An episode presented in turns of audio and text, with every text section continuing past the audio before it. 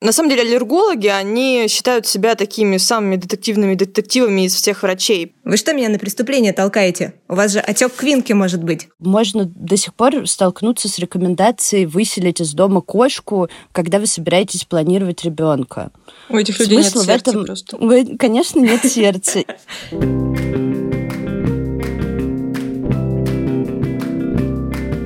Всем привет! Это новый подкаст «Медузы» на Мачиманту. В этом подкасте мы будем рассказывать о здоровье, о том, как о нем заботиться. Мы будем говорить о тех темах, которые волнуют нас, как медицинских журналистов, которые волнуют пациентов и врачей. Меня зовут Даша Саркисян, я медицинский журналист и редактор «Медузы». Привет! А я Марианна Мирзаян, медицинский журналист. Привет! Меня зовут Карина Назаритян, я научный журналист. Генеральный партнер нашего подкаста на весь первый сезон – проект «Купрум». Спасибо ему. Купрум – это медиа о здоровье и здоровом образе жизни. Как правильно ухаживать за кожей, существует ли безопасная доля алкоголя, так ли полезны свежевыжатые соки. Купрум пишет о мифах, медицинских фактах и врачебных рекомендациях, опираясь на авторитетные источники. Их список можно посмотреть на страницах Купрума. Эти же источники в своей работе используем и мы. У Купрума пока нет своего сайта, а читать тексты проекта можно прямо в социальных сетях ВКонтакте, Фейсбуке, Инстаграме, а еще в мессенджере Телеграм. Все ссылки вы найдете в описании этого эпизода на сайте Медузы. Кроме того, у Купрума есть свой медицинский подкаст, он называется «Без шапки», и о нем вы тоже сегодня узнаете. Сегодня тема нашего подкаста – аллергия, и несмотря на то, что мы записываемся, когда полный хаос и полная пыльца, и очень многие люди страдают, мы поговорим и о пищевой аллергии, мы поговорим о кошечках, собачках, о взрослых, о детях и о всех тех людях, которые от аллергии, собственно, страдают. Для начала я бы хотела, наверное, рассказать, собственно, с чего берется аллергия и вообще на что она бывает. Просто очень много мифов на эту тему, и люди считают, что у них есть аллергия на сахар, на красное, на золото, на воду. Господи, я не знаю, там целый огромный список на всякие красители искусственные и вот это вот все. И естественные.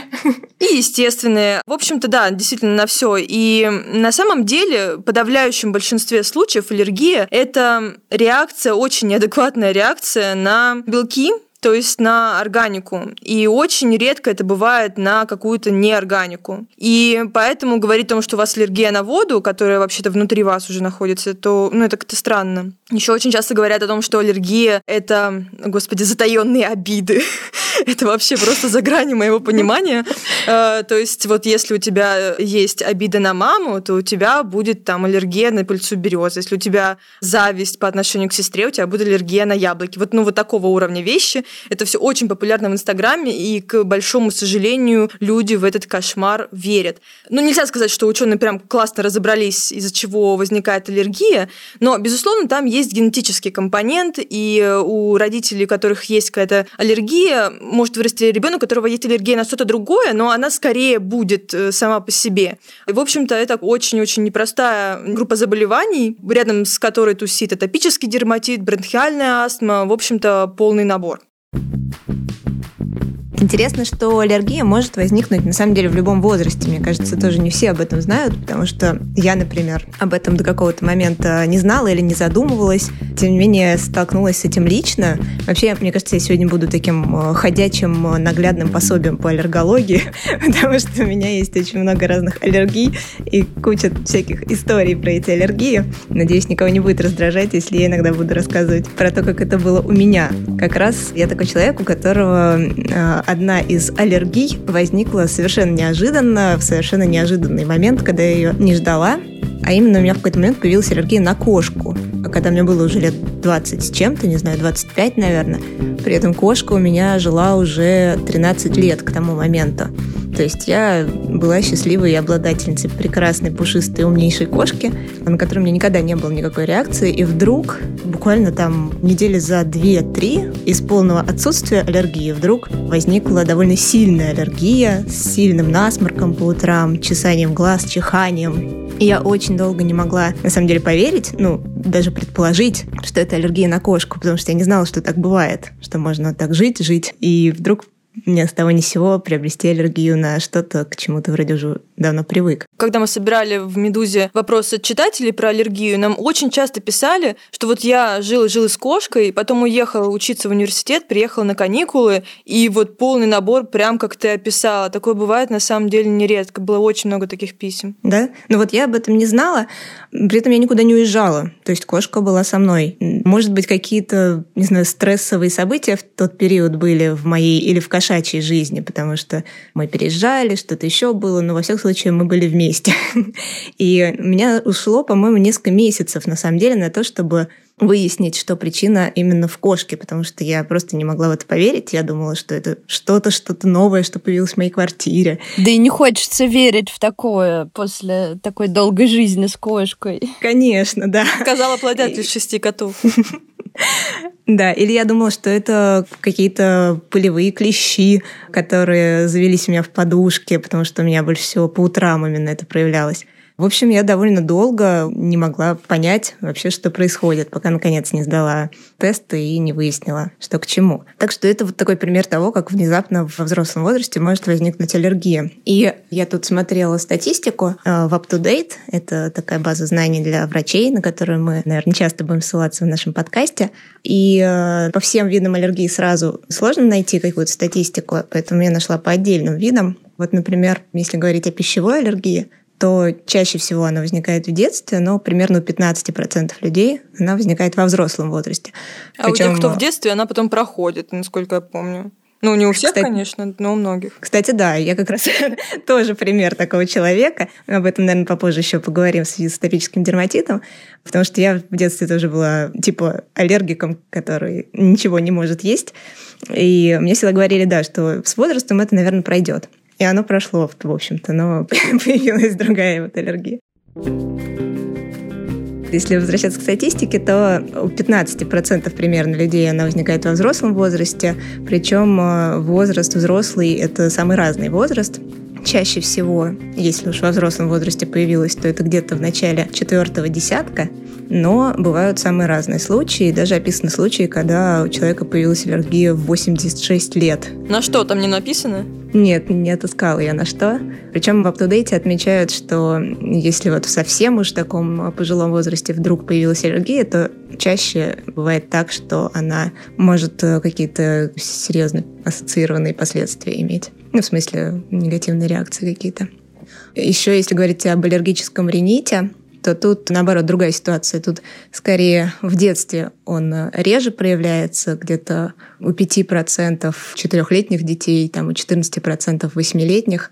И скорее вот именно аллергический ринит как раз проявляется уже ближе к такому молодому взрослому возрасту, то, что называется early adulthood. Это, я так понимаю, возраст где-то с 20 до 30. Ну, по-моему, до 25 они там говорят. Mm. Ну вот, так что, мне кажется, важно это знать, чтобы не пугаться, когда вдруг э, в каком-то довольно сознательном возрасте уже э, начинают проявляться какие-то симптомы, и что тоже немаловажно, точно так же аллергия может и пройти, так же неожиданно, как появилась. А в любом возрасте или это только в детстве такое счастье может быть? Я так понимаю, что в любом возрасте она может и пройти. Я, например, не знаю, у меня вот сейчас есть аллергия теперь на кошку или нет. Вот, кстати, мне рассказывала прекрасная аллерголог Ольга Жоголева про то, что, ну, вообще, действительно, аллергия может со временем пройти. Например, была там жесткая аллергия на морепродукты, человек там не ел морепродукты 20 лет, и потом э, решает съесть, у него все нормально а иногда решает съесть, у него анафилактический шок, ну, то есть он начинает быть немножко при смерти, ему нужно оказывать первую помощь. И поэтому на Западе пытаются это зарегулировать, скажем так, пытаются прописать, как это делать. То есть если человек долго не ест условно морепродукты и хочет начать, он обсуждает это с врачом, они к этому готовятся и, в общем-то, устраивают пробу. Так, чтобы если будет какая-то угроза жизни, чтобы все это быстро разрулили. В России это все немножко дикий запад, и тут, конечно, нужно все это обсуждать обсуждать э, с врачом, но действительно такое вполне себе может быть. В этом смысле мне повезло, потому что, опять же, мне в детстве это ничего нельзя было. А, например, мне нельзя было шоколад, потому что считалось, что это самый страшный ужасный аллерген. И я очень долго его не ела. И потом как-то во взрослом возрасте я попробовала, и ничего не произошло. То есть, ну, мне было уже лет 20. Но все равно я его боялась очень сильно. А потом, я помню, был такой случай, когда я сидела в редакции, типа за полночь, и у меня ничего не было с собой, кроме шоколадки, которую я взяла, вот, ну, как бы, чтобы съесть вот один малюсенький кусочек, если вдруг что. Но я что-то очень проголодалась, и больше ничего не было. И я даже сама как-то не заметила, как я съела целую плитку шоколада. То есть для меня это было что-то абсолютно невероятное. И что же с тобой был... потом было? Это был гигантский риск, и ничего не было. То есть вы не поверите, но не было вообще ничего. Это было очень удивительно. Но мне повезло, действительно. У меня мог бы быть анафилактический шок теоретически. Если у тебя была аллергия на шоколад, начнем с этого. Да, да. Если она вообще у меня была, кстати. Об этом вот мы, я думаю, попозже поговорим. you Здорово, что аллергия не только может пройти с возрастом, но у нас есть кое-какие данные о способах снизить риски вообще того, что она разовьется в принципе. Правда, действовать нужно, пока человек либо еще не родился, либо совсем маленький. И то, это не какая-то гарантия, если вы все сделаете правильно, аллергии у вашего ребенка не будет никогда. Есть данные только о корреляции, да, то есть есть какая-то связь между тем, чтобы что-то делать или не делать, и тем разовьется или не разовьется аллергия. Но нет четкой причинно-следственной связи, а значит, что нет никаких гарантий. Что нужно делать? Если вы собираетесь иметь детей и только планируете, уже на этом этапе лучше бросить курить. Не курить во время беременности, после рождения ребенка прямо при нем. Все это повышает, как считается, риск развития астмы. Повышенные риски астмы есть даже если курит не мама, а даже если курит кто-то из родственников, кто живет вместе с женщиной, курит рядом, курит в одном помещении. Еще один способ, возможно, снизить немного риски того, что у ребенка будет аллергия, это по возможности кормить только грудью первые 3-4 месяца. Слушай, а во время грудного вскармливания нужно, наверное, есть одну курицу, никаких аллергенов и всего остального, чтобы ребенка аллергия не развилась? Просто ты понимаешь, да, это как бы основное содержание всех формов про ГВ. Конечно же, для этого нет никаких оснований. Список популярных аллергенов, которые, наверное, везде можно загуглить, исключать все эти продукты во время того, как женщина кормит грудью, не нужно. Это не убережет ребенка от аллергических реакций, от развития аллергии, но это доставит кучу неудобств женщине и ограничит ее рацион чего делать категорически не рекомендуют эксперты, врачи из рациона беременной женщины, которой, может быть, и так не просто что-то съесть, а найти что-то для себя приемлемое, ни в коем случае не стоит исключать какие-либо продукты, популярные аллергены, будет просто поступать меньше питательных веществ, это не будет полезно ни для самой женщины, ни для ее будущего ребенка, а на возможность развития аллергии таким образом повлиять никак нельзя. В общем, не делайте так, пожалуйста, не мучайте себя. Это поразительно, на самом деле, насколько это никому не известно, потому что я мало вообще знаю людей, которые об этом знают. Я много с кем общалась из молодых мам, и всем как-то вот поголовно говорят, ничего не ешьте, сидите на строгой диете. То есть это начинается еще в роддоме. Гречка и курица, Гречка да, вот и курица, да. Это начинается в роддоме. Я помню, когда я лежала еще, в, сидела, или что там делают в роддоме, была в роддоме, мне свекровь с мужем принесли сливы, по-моему. И они у меня лежали на столе около кровати. И пришла нянечка и сказала, вы что? Какие сливы, срочно убирайте, выбрасывайте, никаких слив. То есть там еще речь не шло даже о том, что у моего ребенка аллергия или не аллергия. Она просто сходу сказала выбрасывать сливы. И моя соседка по палате, когда их не выбросила, она на меня так неодобрительно посмотрела, типа, ну и мамаша. Слушайте, мне кажется, раньше просто исходили из того, что, ну, когда не было достаточного количества результатов исследований, что, ну, вот ребенок там пока формируется, пока такой слабенький у него иммунитет, все дела, вот зачем его провоцировать какими-то такими вот супераллергенами вроде там арахиса, да, за рубежом обычно про него говорят, красного, там еще чего-то. Давайте ребенка типа побережем. А потом появляются результаты исследований, которые говорят, ну нет, нифига, эта логика не работает. Но в России почему-то, к сожалению, ну, не успели переключиться. Видимо, и по инерции говорят то, что говорили там еще 50 лет назад. Наверное. Да, хотя сейчас, конечно, рекомендации уже новые, и они как раз говорят о том, что стоит вводить пораньше все эти аллергены в рацион ребенка. Так пишут, по крайней мере, в UpToDate, что после 4-6 месяцев это уже вот то самое время, когда можно постепенно, и так как рекомендуют педиатры, вводить в рацион, может быть, чуть-чуть арахисовой пасты или что-то в этом роде. То, что ребенок mm-hmm. может в этом mm-hmm. возрасте съесть. На самом деле, вот эти устаревшие рекомендации, они действительно не выходят из головы, не выходят из советов врачей. И можно до сих пор столкнуться с рекомендацией выселить из дома кошку, когда вы собираетесь планировать ребенка. У этих людей Смысл нет сердца в этом... просто. Вы, конечно, нет сердца. И, конечно же, когда я забеременела, Даша уже сказала, что я счастливый обладатель шести кошек, один из э, вопросов, который, скажем так, вывел меня из равновесия, был вопрос от моей тети, от врача, ну, в общем-то, собралась ли я и нашла ли я уже новый дом для кошек, избавилась ли я уже от них. А, я полезла в UpToDate и прочла, что до конца 90-х годов действительно считали, что кошка в квартире – это вот риск развития аллергии. Но с тех пор э, провели еще какое-то количество исследований. Они уже были на кошках, потому что вот эти все выводы о том, что риск развития аллергии увеличивается от кошек, они на самом деле были основаны на рекомендациях, которые дают про полевых клещей, я о них еще чуть позже скажу, и, кажется, тараканов. А когда стали смотреть, что же происходит, когда ребенок живет в доме с кошкой, а не с тараканами или клещами, выяснилось, что ничего такого страшного не происходит никакой такой ужасной связи и повышенных рисков развития аллергии никто не видел.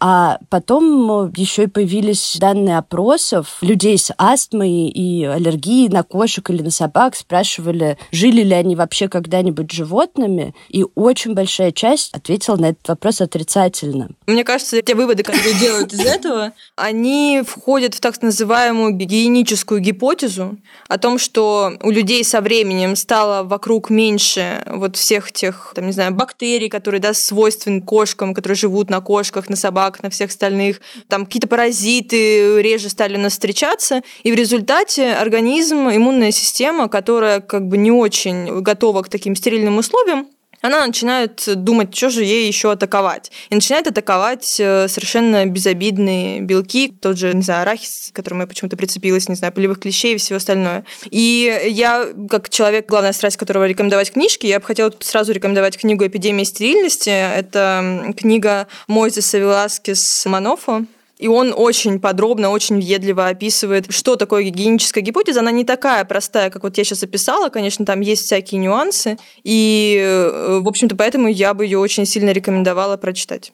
А я бы еще добавила про полевых клещей, потому что это то, с чем стоит бороться, с такими питомцами не стоит мириться. И кажется, это действительно может помочь защитить от развития аллергии. При этом не только детей, но и взрослых. А для взрослых это вообще, кажется, единственная рекомендация. Ну, а чтобы не было полевых клещей, дома надо убираться. Желательно поддерживать э, нормальный уровень влажности это, кажется, в районе 30, 35, 50 процентов влажности. То есть ее еще как-то надо измерить, да, иметь соответствующий прибор под рукой.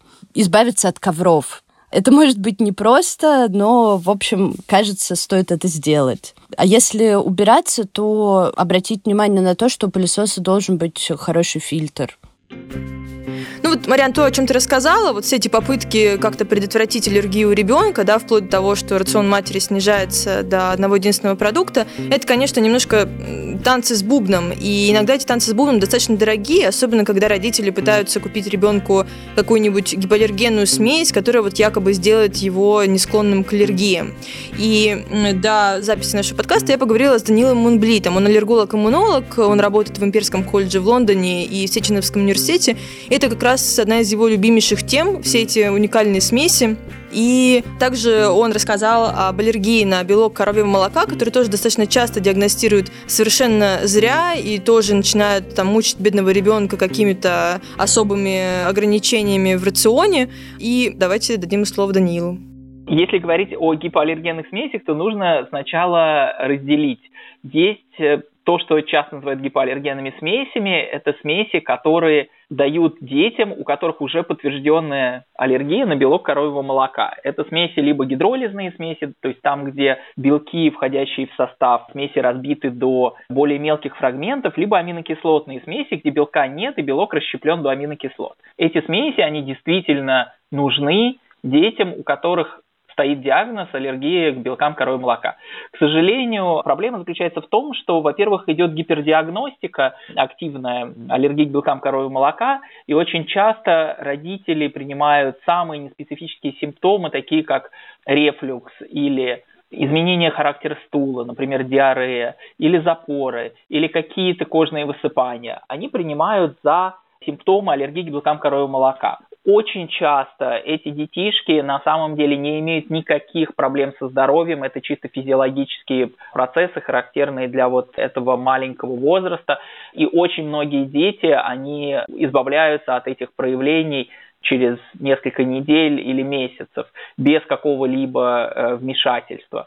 Помимо этого, на различных конференциях очень часто, поскольку конференции у нас очень активно спонсируются производителями смесей, и, естественно, многие симпозиумы, они спонсируются производителями смесей, мы видим то, что очень активно продвигается и насаждается мысль о том, что любые вот эти неспецифические простые симптомы, которые встречаются у большого количества младенцев, их учат сразу же при их появлении думать об аллергии к белкам коровьего молока, что зачастую не соответствует действительности. Это то, что касается именно смесей для детей, у которых аллергия к белкам коровьего молока уже есть. Есть также смеси, которые заявляют о том, что они снижают риск развития аллергии к белкам коровьего молока. То есть это так называемые ГА, гипоаллергенные смеси, так они в России чаще всего маркируются. Название смеси брендовое и ГА. То есть это либо частично гидролизованные смеси, да, то есть там, где белок э, частично расщеплен, либо высокогидролизные смеси. Чаще речь идет о частично гидролизных смесях. И производители в этой ситуации заявляют, что чаще всего речь идет о детях группы риска, что если ребенок будет получать эту смесь, то это снизит риск развития у него либо пищевой аллергии, либо атопического дерматита. На самом деле за этим доказательная база очень слабая. И целый ряд организаций европейских, тех, которые отвечают за контролем качества и фактологической проверкой информации, которая стоит за этими заявлениями производителей, таких как European Food Standard Agency или британский Food Standard Agency, а также большое количество разных профессиональных ассоциаций, таких как Британская ассоциация аллергологии и клинической иммунологии, Австралийская ассоциация э, аллергологии и клинической иммунологии, Американская академия педиатрии, они не рекомендуют перевод детей группы риска на смеси на основе частично или полностью гидролизованного молочного белка именно по этой причине, потому что достаточно доказательной базы за то, что они снижают риск развития аллергии, нет на сегодняшний день. Что касается потенциального вреда для родителей, которые покупают эти смеси, ну, мне кажется, что начать нужно с того, что, безусловно, это большие финансовые расходы для семьи. Чаще всего смеси на основе частично э, гидролизованного белка, полного гидролизата или аминокислотные смеси, они все дороже. Они могут в полтора-два раза быть дороже. Все-таки нужно признать, что у нас в стране в среднем э, наше население не является самым обеспеченным населением в мире. И многие люди, они действительно, для них это очень серьезный удар по их семейному бюджету. То есть имеет ли смысл покупать смесь, если она действительно нужна ребенку? Да, безусловно, нужно, потому что она необходима конкретному ребенку, который страдает аллергией к белкам коровьего молока. Если же мы говорим о детях, которые относится к группе риска по развитию аллергических заболеваний, то, э, на мой взгляд, это совершенно неоправданно и несет дополнительные расходы для семьи, да, они могли бы потратить эти деньги с толком на какие-то другие полезные вещи. Плюс к этому, конечно, потенциальный риск тоже достаточно выраженный. Это то, что большое количество мам могут принять решение прекратить грудное вскармливание. Мамы начинают с ограничений в диете, симптомы у ребенка не проходят, и они переводят ребенка на смеси. Мы это видим, безусловно, это является большой проблемой, это большая проблема во всех странах мира, но мне кажется, что э, у нас вот именно в силу того, что молочные смеси продаются абсолютно неконтролируемо, да, и в том числе вот эти смеси, которые во многих странах, в той же Великобритании, все смеси э, гидролизаты и аминокислотные смеси могут приобретаться исключительно по рецепту врача. Если бы, конечно, у нас в стране мы перешли, наверное, на такой подход, это был бы идеальный вариант, в качестве первого шага. Но на сегодняшний день родители могут пойти и самостоятельно принять решение, неинформированное решение, потому что они не обладают достаточной информацией, они не знают э, современную доказательную базу, они не читают статьи, они не знают, какие исследования проводятся. То есть они, по сути, доверяют тому, что им говорит продавец-консультант или тому, что написано на банке, и именно на основании этого они принимают какое-то решение. И опять же, поскольку идет э, определенное э, манипулирование сознанием не только мам, но и врачей, поскольку врачей учат ассоциировать мельчайшие какие-то неспецифические симптомы с аллергией белкам коровьего молока, то мы видим, к сожалению, что многие коллеги рекомендуют перевести ребенка на гидролизную смесь, либо они сажают маму на жесточайшую диету. Опять же, да, это большой вопрос, насколько это оправдано, потому что количество белка, молока, которое проникает в грудное молоко, оно минимально, и может ли оно вызвать реакцию у ребенка, который его пьет? Да, может, но мы говорим о единичных детях, а не о большом их количестве, то есть концентрации белка, попадающей в грудное молоко, они недостаточны для подавляющего большинства детей, чтобы вызвать реакцию. Слушайте, с а, вот этими детскими аллергиями это вообще такая объемная и бездонная тема. Тут тоже, мне кажется, бесконечное количество мифов вокруг этого витает. И опять же, на моем собственном примере я знаю, как это все бывает сложно для самих детей, например, потому что, как я уже сказала, у меня в детстве была вроде как аллергия. Пищевая аллергия. Да-да-да, пищевая аллергия. То есть так считалось. Честно говоря, сейчас я думаю, что это был атопический дерматит, потому что сегодня сегодня детям с такими симптомами обычно ставят именно такой диагноз. И раньше, когда я была маленькой, такого диагноза особо никому не ставили. И, в общем, это следствие того, что медицина и аллергология очень бурно развиваются и очень быстро все меняется, на самом деле, в медицинских знаниях. А еще потому, что врачам довольно тяжело отказываться, наверное, от, от старых рекомендаций и переходить уже на какие-то новые. Ну, это да, но и, наверное, еще еще в Советском Союзе была изолированная наука от всего мира. Но я думаю, что, в принципе, знания об атопическом дерматите, они очень сильно изменились за последние несколько десятков лет. И когда я была маленькой, возможно, и не было как бы в таком объеме этих знаний. А что, с какими трудностями ты как ребенок столкнулась? Тебе ограничили строго рацион и не разрешали шоколад? Именно. То есть у меня ну, периодически возникали корки на руках, на ногах, и э, как бы по умолчанию был поставлен диагноз аллергия. Еще я помню, раньше очень популярно было слово диатез. На самом деле это не диагноз, такого диагноза нет в международной классификации болезней. Это как бы странный термин, довольно аморфный, поэтому его сейчас не используют вообще. И мне просто сходу запретили вообще примерно все. То есть я сидела на строжайшей диете, мне нельзя было там красные фрукты, овощи, шоколад, молоко, там кашу на молоке, мороженое. Мороженое, кстати, до сих пор не ем, я настолько привыкла его не есть, что так и не научилась Бедный его есть. ребенок. Кошмар. Да. И ничего-ничего. Я помню, что мне так хотелось шоколад, что я подбирала крошки со стола, когда кто-то из членов Господи, моей сейчас семьи расплачусь. ел шоколадку, да, потому что мне прям нельзя-нельзя было. Но мне очень хотелось.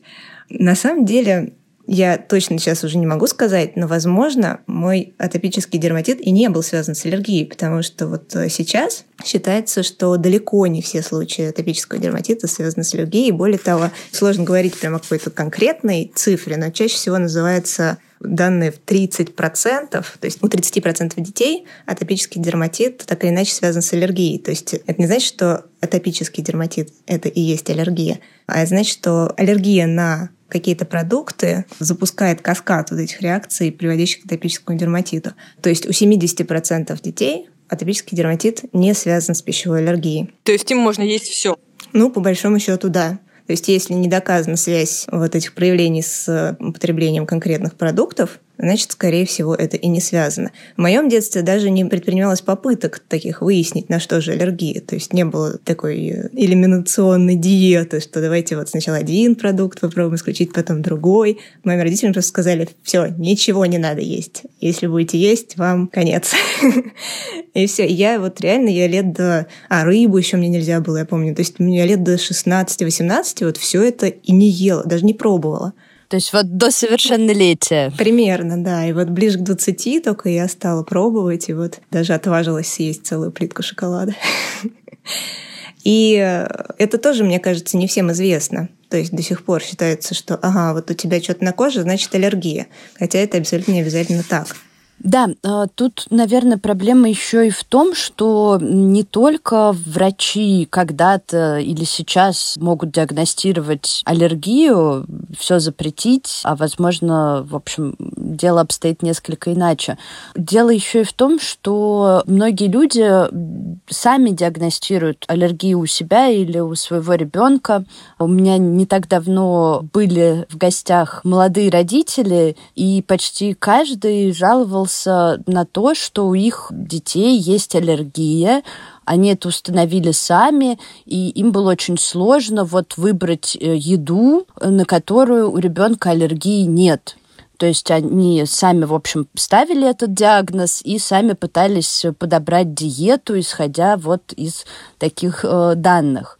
Некоторые взрослые ставят себе диагноз, например, пищевая та же аллергия, и также вот начинают исключать уже из своего рациона все, что только можно. В итоге может остаться минимальное количество продуктов. Это все не может хорошо сказываться на здоровье, потому что, опять же, скажу, что питательных веществ просто не хватает, и об разнообразном рационе в таком случае говорить не приходится. А по факту, в общем-то, у человека может не быть аллергии совсем. И, судя по исследованиям, так происходит довольно часто, например, именно в случае пищевой аллергии. Ее многие у себя подозревают, а диагноз подтверждается в куда меньших случаях. И врачам нередко приходится разубеждать пациентов в том, что у них есть аллергия. Что это может быть, если они аллергия? Да фактически все что угодно. От э, ОРВИ до хронического синусита, который может быть, например, если человек курит, а может быть это пищевая непереносимость это такое состояние, которое никак не связано с иммунной системой. Это скорее может быть, например, недостаток каких-то ферментов, и человек просто не может переваривать обычным образом ту или иную пищу. Но во всех этих случаях, чтобы не гадать, чтобы не снижать себе качество жизни, ограничивая свой рацион минимальным набором продуктов, который позволяет, ну, если только выжить, лучше идти к врачу. Важно найти врача грамотного, который как раз-таки разберется и определит, что с вами происходит, есть ли тут какая-то связь с иммунной системой и аллергией.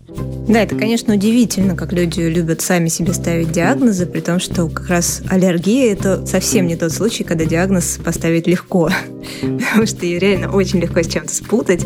Вот у тебя появилась сыпь. Что это такое? Это аллергия или это какой-то инфекционный заболевание? Заболевания. То есть как ты можешь вот так сходу взять и сказать, да, я точно знаю, что это такое. Да, при том, что сыпи миллион видов. Да, и, да, в общем... да. И врачи как бы сами постоянно в замешательстве друг у друга спрашивают, «Э, слушайте, посмотрите еще вот на эту сыпь, подскажите мне, что это такое может быть.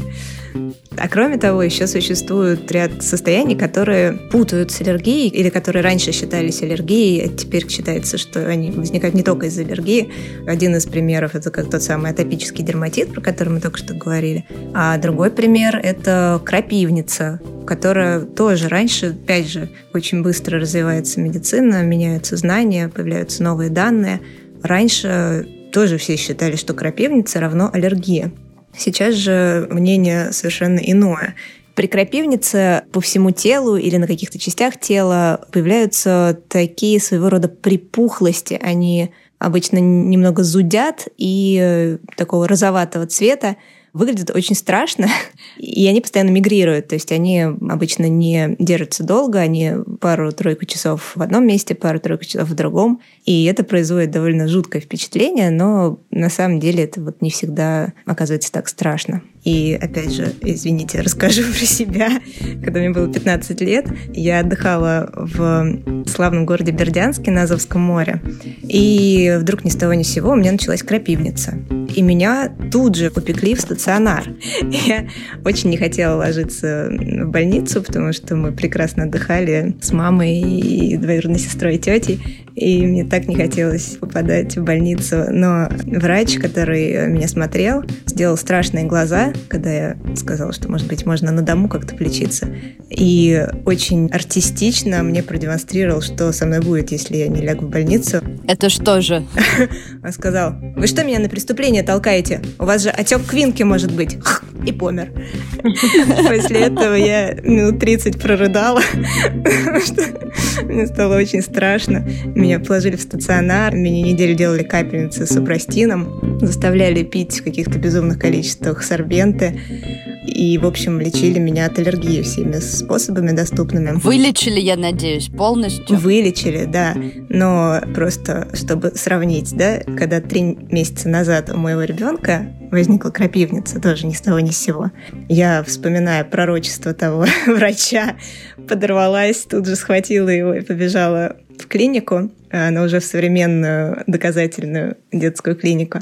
И современный доказательный врач э, посмотрел на нас так э, с улыбкой и сказал, ну, крапивница, ничего страшного. Я такая, а, ну что, мы, он, мы не умрем от отека квинки, нас не надо класть стационар? Он такой, нет. Скорее всего, ваша крапивница даже не аллергическая. То есть э, сейчас считается, что в большом количестве случаев крапивница вызвана, например, вирусами какими-то, то есть это последствия вирусов, банальных ОРВИ. На самом деле многими другими какими-то триггерами, может быть, это вызвано, но э, совершенно не факт, что это аллергия. То есть это нельзя исключать, но если нет вот очевидной связи, что вы что-то съели и вдруг это началось, то вполне вероятно, что это не так. И на первом этапе стоит просто пронаблюдать, может быть, купировать эти приступы, если их можно так назвать, антигистаминными препаратами. Ну, Безрецептурными, да? Безрецептурными, да. До шести недель она, скорее всего, пройдет сама. Ну и она сама и прошла тоже, как и у меня когда-то сто лет назад. То есть, опять же, ставить себе сразу диагноз и начинать делать далеко идущие выводы не стоит. Всегда лучше проконсультироваться с врачом, конечно. Но современным и доказательным врачом. Это важно. Как помочь врачу-аллергологу поставить вам правильный диагноз, вы узнаете буквально через пару минут. Ну а пока привет от наших друзей из подкаста «Без шапки». Всем привет! На связи Антон Бойко, ведущий медицинского подкаста «Без шапки». Это простой, понятный, интересный разговор о здоровье с точки зрения доказательной медицины. О здоровье мы говорим не только с моей соведущей Полиной Полищук, но еще и с учеными, дотошными пациентами и, конечно, хорошими врачами. В общем, с людьми, которым мы доверяем. У нас уже вышел 13 эпизодов. И, кстати, выпуск про аллергию у нас тоже есть. В нем мы говорим сразу с двумя гостями. С основательницей пациентского сообщества родителей и врачей аллергомамы Дарьей Нащекиной и доцентом кафедры педиатрии инфекционных болезней Сеченовского университета, аллергологом-иммунологом Даниилом Мунблитом. Очень рекомендуем послушать этот выпуск всем аллергикам, также родственникам аллергиков, их друзьям и близким. Наш подкаст есть на всех основных платформах, и все-все ссылки вы найдете в описании этого эпизода на сайте Медузы, в том числе и ссылку на выпуск про аллергию. А еще мы будем рады вашим лайкам, оценкам и комментариям. Пока-пока! У нас в стране, опять же, так исторически сложилось, что аллергии называют все. Связывается мама и говорит, вы знаете, У моего ребенка сыпь. Я вам скину фотографию, посмотрите, скажите, что это. Ну да, это как Лора позвонить по телефону и сказать, доктор, у меня болит горло, да? Абсолютно, именно так. У нас есть такие участники, где и мама аллергик, и папа аллергик, и четверо детей аллергики. И такие семьи тоже есть. Вот если со мной что-то странное происходит, как мне точно определить, что это аллергия, а не аллергия? Ну... Сходить к аллергологу. Пункт один. Пункт один. Мы за 5-6 лет, мы ни разу не сталкивались с летальными исходами, это правда. Не надо демонизировать состояние. С этим можно жить. С этим можно, правда, разобраться и жить хорошо. На самом деле аллергологи, они считают себя такими самыми детективными детективами из всех врачей, потому что, ну, очень сложно, когда человек к тебе приходит и говорит, ну вот, у меня там высыпание, что мне делать, что это за аллергия. И начинается допрос с пристрастием, а что, а когда, а почему, а где, чтобы вот понять, установить на самом деле причину, и это бывает очень-очень сложно. Чтобы помочь врачу поставить верный диагноз и разобраться во всей этой детективной истории, не нужно сдавать анализы на все аллергены заранее. Кажется, что это может облегчить задачу доктору, и вы, в общем, такой герой молодец. Но этот тест может ввести только в заблуждение на самом деле и указать э, на что-то, что в действительности конкретно у вас аллергическую реакцию не вызывает. Если вы подозреваете у себя аллергию на какую-то еду и хотите помочь врачу распутать этот таинственный клубок, лучше вести дневник. А, вот как в случае с головной болью, о которой мы говорили в предыдущем выпуске нашего подкаста. То есть смотри, получается, что человек сдает анализы, у него показывают, что он как-то особенно чувствителен к какому-то аллергену, но у него нет аллергии на этот аллерген. Да, все так и есть. Поэтому, в общем, это одна из причин эти все анализы сдавать именно после консультации, если вам врач, в принципе, их назначит. А вот э, до консультации можно повести дневник. В него нужно записывать э, продукты, в общем, расписывать свое меню ежедневное, писать о том, когда вы что-то съели, то есть указывать время. И если после возникают какие-то симптомы, да, или просто в течение дня, их тоже нужно записать, тоже указать их время. Тогда врач будет видеть, сколько прошло после того, как вы что-то съели, и до развития каких-то симптомов, которые у вас появились. В общем, это вся работа, если аллергии действительно есть, поможет предположить, какие продукты могут быть ответственными за симптомы аллергии, и в итоге поможет вам с врачом определить, нужна ли вам какая-то диета, и уже потом опробовать ее, если вы решите, что это важно. А в целом, помимо дневника, стоит обращать внимание на то, есть ли, например, у симптомов сезонность. То есть, если летом вам становится совсем плохо, и, например, есть насморк, чешутся глаза, а осенью все это проходит, это как раз э, тот случай, когда стоит рассказать об этом врачу, обсудить с ним, почему так происходит, и попытаться докопаться до истины. Ну, то, что рассказываешь, это, конечно, там истории про таких идеальных, ответственных, классных пациентов, но по факту люди очень часто начинают э, заниматься там каким-то самолечением и ну, используют очень много порой странных средств. Вот Карина говорила про сорбенты. Сорбенты – это, конечно, удивительная история. Ну, теоретически кажется, что да, вот ты как бы глотаешь, и они забирают себе все аллергены, и организм как бы не реагирует. Но по факту, на самом деле, аллергены прекрасно себе прячутся от сорбентов, сорбенты забирают полезные вещества из пищи, пищи. В общем-то, никакой пользы в них нет, ни в каких э, рекомендациях, никаких врачебных организаций этих сорбентов нет, но в России вот традиционно используются. Люди любят заливаться антигистаминными препаратами, и часто это бывают реально препараты первого поколения, вот тот же супрастин, которые вообще-то сейчас переквалифицируются в снотворные, потому что у них натурально такой эффект. И сейчас они, правда, продаются как снотворные. Но есть препараты второго поколения, и там даже некоторые говорят о третьем поколении, ну, второй с половиной, скажем так. Это препараты без таких нежелательных реакций, с ними можно как-то более-менее функционировать. Причем они есть не только в таблетках, да, это могут быть там и спреи, это могут быть и глазные капли. Конечно, не написано на этих э, упаковках этих препаратов, это антигистаминные второго поколения или первого поколения. Тут, конечно, лучше знать, и скорее те старые, добрые, проверенные препараты, которые вы знаете с детства, а, вроде димедрола и супрастина, это вот как раз оно. Это, да, препараты первого поколения, есть препараты с такими действующими веществами, как лоротадин, фексофенадин, цитиризин, дизлоротадин, левоцитиризин. Вот они – это препараты второго поколения, и им сейчас аллергологи отдают предпочтение. Есть еще кортикостероиды, которые тоже как бы местно их применяют при аллергии, но люди их традиционно боятся, потому что это же гормоны, какой кошмар. Сосудосуживающие капли, некоторые на них подсаживаются с годами, слезть их не могут, потому что когда ты слезаешь, у тебя сразу же текает нос, ты не можешь э, дышать нормально. Поэтому, конечно, было бы здорово, если бы люди доходили все-таки до врачей и как-то нормально подбирали терапию, а если она не работает, они уже бы шли к врачу. Есть еще иногда такой вариант вообще избавиться от аллергии. И это так называемая аллерген-специфическая иммунотерапия, терапию еще называют АСИД. Но вообще это такая терапия, при которой человеку вводят постепенно все больше и больше дозы аллергена, и организм как-то учится нормально реагировать на это вещество. И я вот поговорила с Ольгой Жоголевой, которая здесь упоминалась. Ольга Жоголева аллерголог-иммунолог, она основатель Everyday Clinic в Питере. Я очень завидую жителям Петербурга.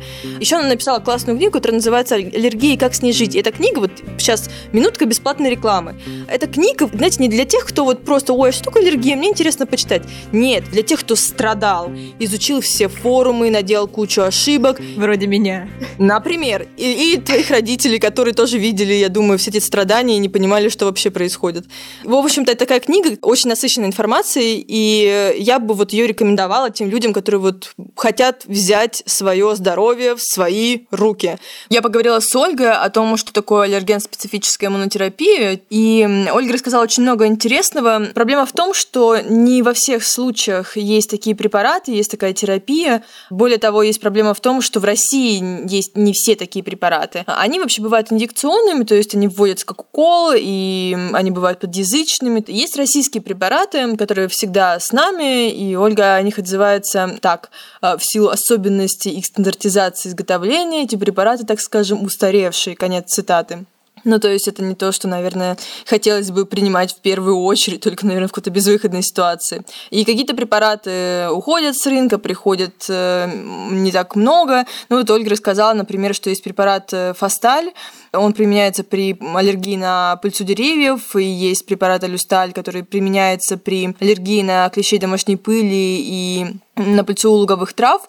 Э, их нет в России, и они должны появиться когда-нибудь, но не в этом году, судя по всему, вот по данным Ольги. Это инъекционные препараты, а есть еще подъязычные, такие как э, столораль. Это препарат, который используется при аллергии на пыльцу березы, при аллергии на пыльцу ольхи и орешника, а также на клещей домашней пыли. И есть еще Аралэйр, который используется при аллергии на луговые травы.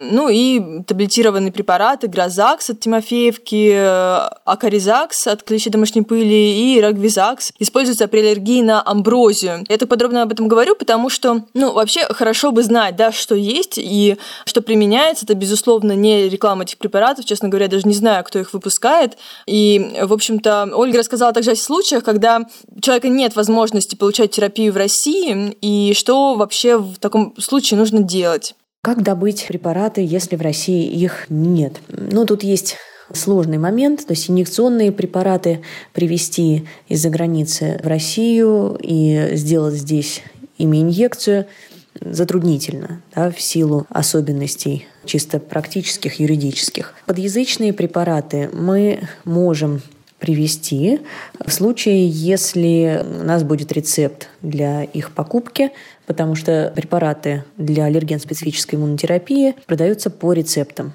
Ну, вот в этом случае можно привести такой препарат, и врач в этом случае имеет право оказывать сопровождение по терапии такими лекарствами. Ну, вот э, ситуация пока вот такая, да. К сожалению, если мы покупаем э, препараты для осин за границей, мы э, испытываем определенные затруднения, в частности, нам нужно получить рецепт у зарубежного врача. Как правило, зарубежные врачи проводят свое обследование, то есть здесь недостаточно привести некий эпикриз от российского доктора для того, чтобы получить рецепт на такой препарат. В общем, есть сложности. Если для вас недоступны варианты с эм, аллерген-специфической иммунотерапией и симптоматическая терапия тоже как бы не очень хорошо подходит, можно и нужно, вообще врачи рекомендуют исключать аллергены вообще из своей жизни. Особенно это касается пищевой аллергии, там все может закончиться достаточно плохо, и это не тот случай, когда можно чуть-чуть. Но если вы исключаете из своего рациона какие-то продукты, то, безусловно, нужно поговорить с врачом о том, чем это все заменять, потому что исключение целых групп продуктов может закончиться достаточно плохо. Не все так категорично, когда речь идет об аллергии на домашних э, животных. То есть, да, по-хорошему нужно с ними расставаться но даже не все аллергологи одинаково строги в этом плане. И их, и их пациентов можно понять. Я, например, конечно, не могу представить, как бы я расставалась со всеми шестью моими дорогими котами, которых я очень люблю. Кажется, аллергологи это тоже понимают. Поэтому они тоже люди, могут, да? они тоже люди. У них тоже есть кошки. И э, если человек не хочет расставаться со своей собакой или кошкой, врач может э, предложить другой путь, попытаться держать симптомы под контролем с помощью лекарств. И иногда это действительно вариант. Но, правда, тогда все же придется предпринимать какие-то еще дополнительные шаги, чтобы все-таки поменьше контактировать с аллергеном.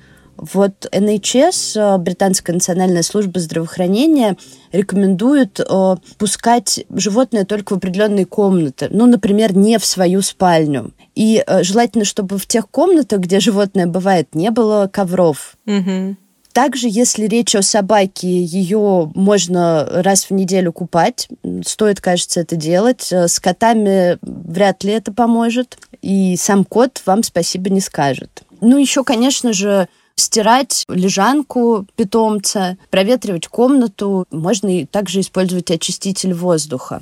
Но все вот это вместе с лекарственной терапией не всегда подходит. Иногда симптомы прогрессируют, и вот тогда наступает тот грустный момент, когда приходится думать о расставании. А это правда, что э, если вот симптомы прогрессируют, то это может перерасти в астму? Да, к сожалению, это так. Тут мнение специалистов едины, и та же Ольга Жоголева говорит о том, что если в этом случае животное остается дома, то перед вами маячит астма. Но это только в том случае, если их не удается держать под контролем с помощью антигистаминных препаратов, правильно? Ну и тех вот э, бытовых советов, э, которые нам любезно дает НХС. Ну и не и, только кстати, антигистаминных, на самом деле. Там есть целая группа лекарств, которые применяются при аллергии. А постоянно их применять годами, это безопасно? Тут э, нужно взвешивать пользу и риски. Скорее всего, просто польза будет перевешивать. А, я вот хотела добавить, что если вы любите животных, у вас никого нет, и при этом есть аллергия, то не стоит думать, гуглить и вообще пытаться завести гипоаллергенные породы. Их на самом деле не существует, и, в общем, это такой миф, который, единожды поверив, можно оказаться перед большой проблемой, кому потом пристроить собачку или кота. Хотя я не знаю, есть ли собачки гипоаллергенные, я встречала только кошек.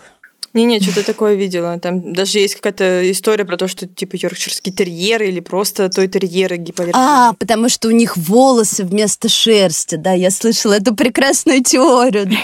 Считается, что у йоркширских терьеров у них не шерсть, а волосы, и поэтому они не вызывают аллергии. Хотя, в общем, от того, что кошка, например, лысая, а у йоркшира какая-то особенная шерсть, э, все это, конечно, не поможет. И гипоаллергенным породу не сделает. Ну, ты говорила про астму, а я до этого говорила про тяжелые последствия, если не исключать контакт с аллергенами. И на самом деле тяжелые последствия могут быть вот не только в виде астмы, но и в виде анафилаксии. И это достаточно такое неприятное, скажем так, и иногда жизнеугрожающее явление. И об этом я тоже поговорила с Ольгой Жоголевой. Она достаточно подробно и в красках описала, что это такое и что вообще нужно делать, если у человека развивается, так скажем, отек квинки. Такой термин сейчас, правда, уже не употребляется. Говорят анафилактический шок и анафилаксия. Ну, в общем, слово Ольги, она, правда, очень здорово про это все рассказала. Анафилаксия, анафилактический шок – это все же синонимы. То есть шок – это часть анафилактической реакции. Анафилаксия – это наиболее тяжелая форма аллергической реакции немедленного типа. Она проявляется острой аллергической реакции со стороны двух и более систем органов. То есть, например, у человека развивается удушье и отеки, или крапивница и рвота. И одним из наиболее неприятных вариантов течения анафилаксии является падение артериального давления, собственно, которое является проявлением шока. Отек Квинке – это устаревший термин. Собственно, Квинке описал отек гортани и аллергический отек с участием органов дыхания, в частности гортани. Раньше назывался отеком Квинки. Мы стараемся избегать этого термина, потому что э, зачастую отеком Квинки называют любой аллергический отек, а это неверно. И врач и пациент могут неправильно понимать друг друга. То есть у человека, допустим, отек мизинец, он врачу сообщает, что у него отек Квинки, у врача в голове сразу страшные картины. Да на самом деле все не так фатально. Поэтому правильный термин – это аллергический отек. Анафилаксия – это всегда жизнеугрожающее состояние, соответственно, мы к ней относимся, так скажем, как к неотложному состоянию. Единственным верным способом первой помощи при анафилаксии является введение адреналина. При этом отек аллергический если мы говорим не конкретно об отеке гортани, отеке квинки, а все-таки просто об аллергическом отеке без участия органов дыхания, это не всегда угрожающее жизни состояние. И если отек не включает в себя органы дыхания, то можно в качестве первой помощи справиться антигистаминными препаратами второго поколения. Если же мы говорим об отеке гортани, мы считаем это состояние тоже жизнеугрожающим. И в этой ситуации мы тоже можем использовать адреналин для того, чтобы остановить ту реакцию, которая может угрожать жизни. Вообще анафилаксия по своему механизму, это иммуноглобулин Е зависимая аллергическая реакция, она возникает в течение двух часов от контакта с аллергеном. Бывает ли анафилаксия при аллергии на пыльцу? При ингаляции пыльцы анафилаксия все-таки не описана. Существуют единичные случаи анафилаксии, описанные в литературе при контактной реакции на пыльцу, но это скорее исключение, чем правило. А вот при перекрестной аллергии, когда у человека, кроме аллергии на пыльцу, есть аллергия на еду, на фрукты, например, именно в случае, если при употреблении продуктов, вызывающих перекрестную аллергию с пыльцой, у человека постепенно нарастают симптомы, то есть сегодня, например, он употреблял яблоки, у него чесалось во рту, а завтра он употребляет яблоки, у него не только чешется во рту, но и першит в горле. То есть мы видим усиление симптомов. Вот здесь есть риск анафилаксии при употреблении таких продуктов.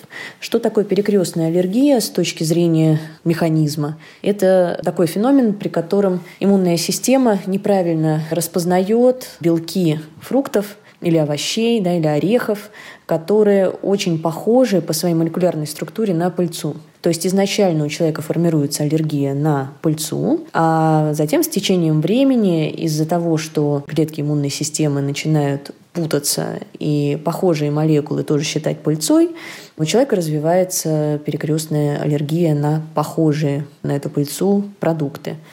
Что делать при анафилаксии? Ну, как я уже сказала, однозначно неотложной помощью является введение адреналина. Никаких других вариантов нет. Замена адреналина на стероиды или на антигистаминные препараты, особенно первого поколения, я имею в виду супрастин, э, категорически не рекомендуется по двум причинам. Адреналин действует быстро, э, глюкокортикостероиды могут действовать полчаса. Мы можем потерять время, у человека за это время может развиться анафилактический шок.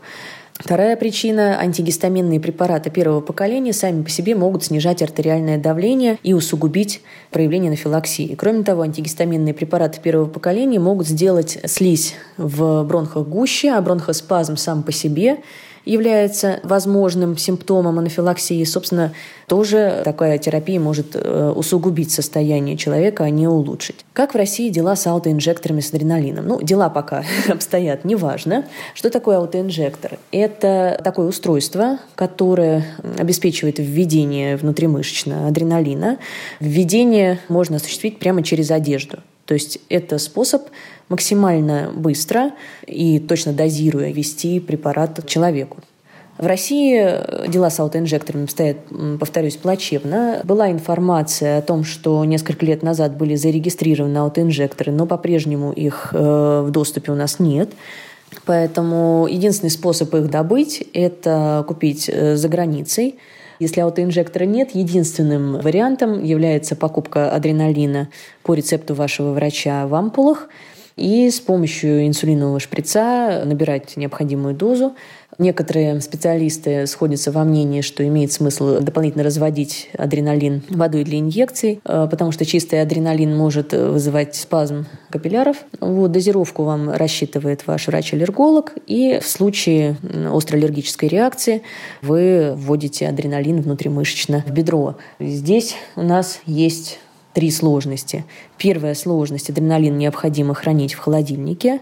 Вторая сложность заключается в том, что необходимо в состоянии стресса, и если мы говорим о самом аллергике, то еще и в состоянии анафилаксии набрать нужное количество препарата и самостоятельно себе его ввести – если мы говорим о родственниках человека с аллергией, в общем, задача чуть упрощается. Но сложность еще заключается в том, что быть готовым к этой ситуации, например, вне дома, достаточно сложно. Здесь, опять же, нам на помощь приходят исследования, которые показывают, что даже адреналин в ампулах, на упаковке которого указана информация о том, что его необходимо хранить в холодильнике, достаточно устойчив при комнатной температуре.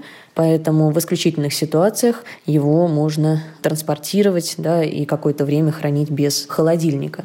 Ну и возвращаясь к аутоинжекторам, допустим, вы купили аутоинжектор, случилась та самая форс-мажорная ситуация, надо выводить адреналин, и вы видите, что срок годности истек. Вот эксперты, которые занимаются аллергией, говорят о том, что э, в течение года да, можно ввести в этом случае препарат, и в любом случае лучше сделать эту инъекцию, чем не сделать, потому что единственное, чем мы рискуем, это тем, что снизится активность препарата, да, распадется часть действующего вещества, и человек получит меньшую дозу. То есть ухудшить свое состояние этой инъекции невозможно, а если там осталось активное вещество, то можно спасти жизнь.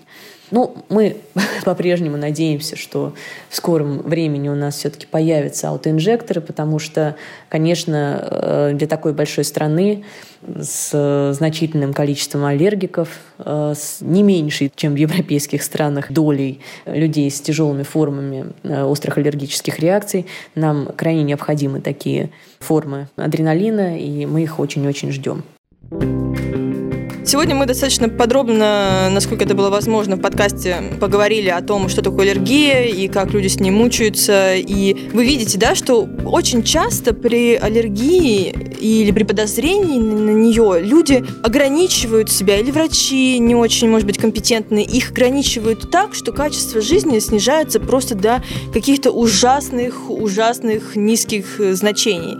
И поэтому классно брать все в свои руки, очень много читать, образовываться, и вы найдете полезные ссылки и названия книг, о которых мы сегодня говорили, в описании к этому подкасту. И, в общем-то, у нас все. Спасибо за то, что слушали нас. Меня зовут Даша Саркисян. Не занимайтесь самодиагностикой. Это была Марианна Мирзаян. И Карина Назаритян. Мы еще раз благодарим нашего партнера медиа о здоровье и здоровом образе жизни Купрум. Недавно там, кстати, вышел пост о полинозе, так называют аллергическую реакцию на пыльцу растений. Так что если это про вас и нашего сегодняшнего выпуска вам не хватило, посмотрите эту публикацию. Ссылку на нее мы тоже оставим в описании. Всем пока! Пока!